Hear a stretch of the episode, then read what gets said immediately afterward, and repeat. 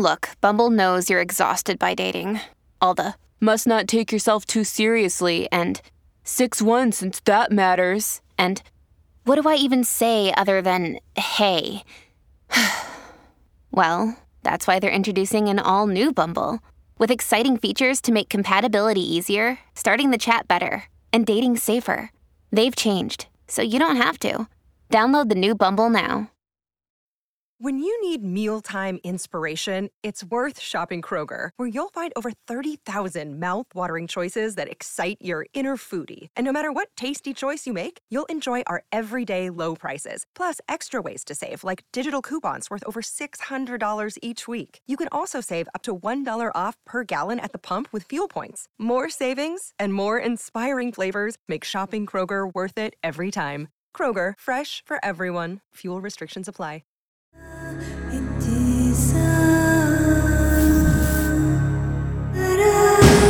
This is True Crime Psychology and Personality, where we discuss the pathology behind some of the most horrific crimes and those who committed them from a scientifically informed perspective. I'm Dr. Todd Grande. I have a PhD in counselor education and supervision, and I'm a licensed professional counselor of mental health. Dr. Todd Grande, that's my YouTube channel. Today's question is Can I analyze the case of Duane Chapman, also known as Dog the Bounty Hunter, and his involvement in the Gabby Petito Brian Laundrie case? First, I'll look at the background of this situation, then move to my analysis. Duane Chapman was born in Denver, Colorado on February 2, 1953. His father was a welder and his mother was a Sunday school teacher. Chapman dropped out of school at age 13.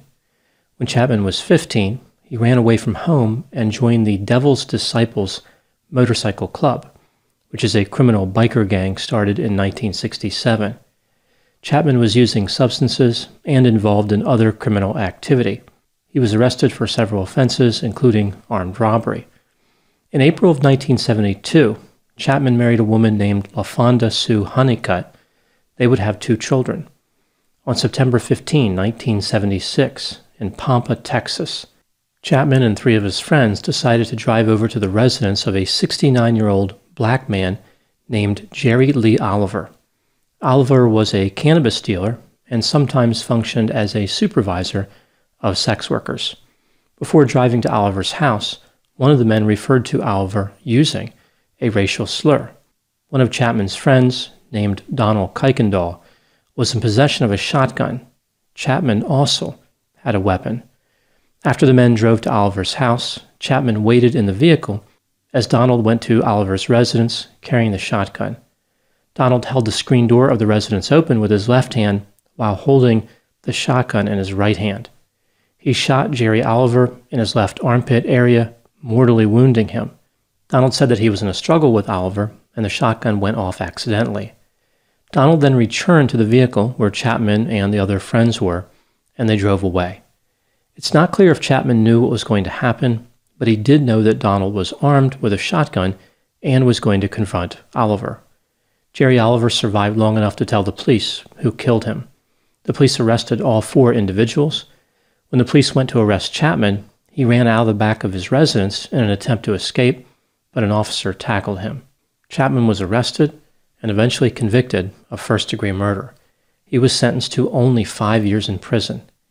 His wife divorced him in October of 1977 when he was still in prison and married his best friend. Chapman would eventually marry five more times and have 10 more children.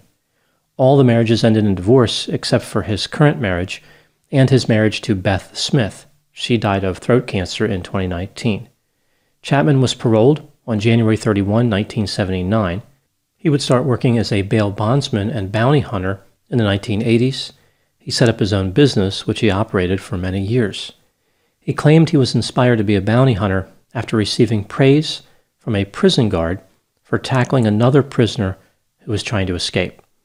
I guess that's the moment Chapman learned that he had the special and nuanced skill of being able to physically grab somebody. I want to talk briefly about the occupation of bounty hunter to explain how they operate. When somebody is arrested and charged with a crime, they are often allowed to post bond. Many people don't have the money to do this, so they use a bail bondsman. The typical arrangement would be that the person trying to make bail pays the bail bondsman 10% of the bond. Using the example of a $10,000 bond, the bail bondsman puts up that money in exchange for $1,000. When the person shows up to court, the bail bondsman gets the $10,000 back, so they make $1,000. If the person skips bail, the bail bondsman would lose $9,000. This is where the bounty hunter comes in. The bail bondsman hires a bounty hunter to bring back the bail jumper. Bounty hunters are also referred to by other names like bail enforcement agents or recovery agents. They are private citizens, not police officers. The bounty hunter is permitted to take the bail jumper into custody and return them to law enforcement. This is a pretty dangerous industry on both sides. Bounty hunters don't have the best reputation, and of course, bail jumpers don't either. Some states in the U.S. have banned bounty hunters, and others require licensure. Bounty hunters have sometimes been accused of impersonating police officers, and they have been involved in many lawsuits. They do not have immunity for bad acts, like police officers do. It is sometimes considered an industry that attracts high sensation seekers. For example, people who wanted to be police officers and for whatever reason were not able. Now moving back to Duane Chapman. Chapman would not become famous until 2003. Chapman, his son Leland, and an associate were trying to apprehend a man named Andrew Luster, who had offended against many women and was convicted in absentia. The trio caught Luster in Mexico on June 18, 2003, and were taking him to San Diego when they were stopped by the Mexican police. Chapman's team and Luster were arrested. Chapman specifically was arrested for suspicion of drug use. Luster was transported to California, but Chapman and the other two men remained in jail. They were eventually granted bail and fled Mexico, so they became international fugitives. The Mexican authorities charged them with deprivation of liberty involving the apprehension of Andrew Luster. As it turns out, bounty hunting is illegal in Mexico. From DNA testing to the Dixie Mafia, Crime Capsule brings you new stories of true crime in American history. I'm your host, Benjamin Morris. Join us for exclusive interviews with authors from Arcadia Publishing, writing the hottest books on the most chilling stories of our country's past. You can find us wherever you get your favorite podcasts or on evergreenpodcasts.com. Crime Capsule History so interesting, it's criminal. Hi, I'm Matt Harris. Seton Tucker and I host the podcast Impact of Influence, which for two years covered in depth Alec Murdaugh, who was eventually convicted in 2023 of murdering his wife Maggie and son Paul.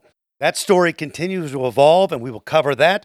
Plus, we will tell you stories of other true crime events that have happened in the South. Please join us on Impact of Influence and give us a follow on the Impact of Influence Facebook page. United States Marshals arrested the trio in Hawaii on September 14, 2006. They fought extradition to Mexico. After a lot of drama and the involvement of politicians, Mexican authorities dropped the charges against Chapman and the other two men. Due to the exposure Chapman received during this whole incident, he was offered his own TV show called Dog the Bounty Hunter. The show ran from 2004 to 2012 and mostly featured Chapman working as a bounty hunter in Hawaii and Colorado. Production of the show was halted in 2007 after an incident where Chapman was recorded using a racial slur, but then in 2008, production resumed. After the show was canceled, he was on another show called Dog and Beth on the Hunt, which featured Chapman and his wife traveling all around the United States, giving advice to bail bond agencies and helping them catch fugitives. The show was canceled in 2016. Chapman was on another show titled Dogs Most Wanted. Mercifully, it only lasted one season. In 2021, a new series called Dogs Unleashed was canceled before it even aired, which one could argue would have been the appropriate fate for all of his TV shows. This brings us to Chapman's involvement in the Gabby Petito Brian Laundrie case. First, I'll go through a very brief history of the case. Gabby Petito and Brian Laundrie were an engaged couple.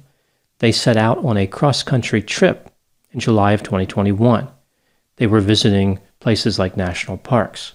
On September 1, Brian Laundrie returned to the residence of his parents in Northport, Florida, where he and Gabby had lived. He was alone, so Gabby was not with him. On September 14, Brian Laundrie disappeared. On September 19, Gabby's body was found in Wyoming. A warrant was issued for Laundrie's arrest based on a fraud charge, specifically the unauthorized use of a Capital One bank card, but of course, many people believe that Brian Laundrie murdered Gabby Petito. Chapman inserted himself into the search for Brian Laundrie. On September 25, 2021, Chapman drove up to the Laundrie residence in Northport, Florida, and knocked on their door. Brian Laundrie's mother notified the police. According to Chapman, the police had given him permission to knock on the door. Chapman said that he received a tip that Brian Laundrie and his parents camped out together in Pinellas County in early September. Specifically, they went to Fort DeSoto from September 1 to 3 and again from September 6 to 8. At the time making this video, Chapman is now looking for Brian on a small island off Florida. On September 29, it was reported Chapman found a campsite and a can of Monster. This is an energy drink. The can had no rust or faded colors. Chapman was energized by the discovery, just like someone who just drank a can of Monster. If Duane Chapman doesn't find Brian Laundrie, at least he can solve the great Florida Island littering case of 2021. Now, moving to my analysis. First, I'll talk about the story of redemption with Duane Chapman, then look at his involvement in the search for Brian Laundrie. Some people look at Chapman's ostensible rehabilitation and say, okay, here's a criminal who tries to find criminals. There's nothing wrong with that. It takes one to know one, and Chapman certainly has experience breaking the law. Chapman once said that he was convicted of robbery 18 times. Of course, there was the murder part, and Chapman was a fugitive himself for many years. Other people aren't so sure that Chapman has been rehabilitated. For example, we see skepticism around his claims of being a born again Christian. The officer who arrested Chapman for the murder is not too sure about this claim by Chapman. The officer implied that Chapman came out of prison just the way he went in using expletives and engaging in bad behavior. So, this idea of a prison conversion did not convince him. I don't have any concern with Chapman trying to make a living after spending time in prison. I'm not sure that being a bounty hunter is the best choice because it kind of keeps him connected to situations that could lead to his arrest, but he has the freedom to do what he wants. It worries me a little bit that he has never really taken responsibility for the murder. Some people have said that Chapman does not minimize his role, but really he does. On one occasion, Chapman said, I can't even remember being a criminal. I was a moral criminal, and finally the good morality took over. During an interview, Chapman implied that he was there after Oliver was shot, like looking at him, being supportive. He was friends with Oliver. According to court documents, Chapman fled the scene. As I mentioned, he was arrested running out of the back of his residence it doesn't appear as though Chapman is owning his behavior. As far as his success and massive popularity, I think it's largely because of the television series, Dog the Bounty Hunter. I think people connected with his action packed lifestyle and all the drama in his life. Chapman has an authentic component to him that is strangely endearing to many. Not everybody is a fan. The sentiment toward Chapman is consistent with the idea that instead of chasing bail jumpers, he should try to find his common sense, which apparently skipped bail after being charged with excessive absenteeism. Moving to the last question Is Chapman's involvement in the Brian Laundrie search a good idea? People are divided on this issue. Some people look at Chapman and say he is just trying to grab more fame and glory. He has been out of the limelight for a few years and is eager to be the center of attention. Chapman himself has said that he needs attention. Other people say the important issue is catching Brian Laundrie. As long as Chapman doesn't get in the way, he's free to help. I understand the concerns about Chapman, with the whole being a convicted murderer and all, but he does have a lot of experience finding people who don't want to be found, and it is possible that some people would send tips to Chapman when they might not otherwise be interested in the case. Even though the case has a tremendous amount of awareness, it doesn't hurt that somebody is trying to bring some more to it. As far as I can tell, he has not interfered in the search, so I don't think there's really a problem. As far as his career, I think Duane Chapman's move was actually smart. If he manages to find Brian Laundrie, he will be a hero beyond what happened to him with the Andrew Luster apprehension. If he doesn't, people will forget about him just like they did the first time. This has been True Crime Psychology and Personality from Ars Longa Media. This content is for educational and entertainment purposes only. Ars Longa Vita Brevis.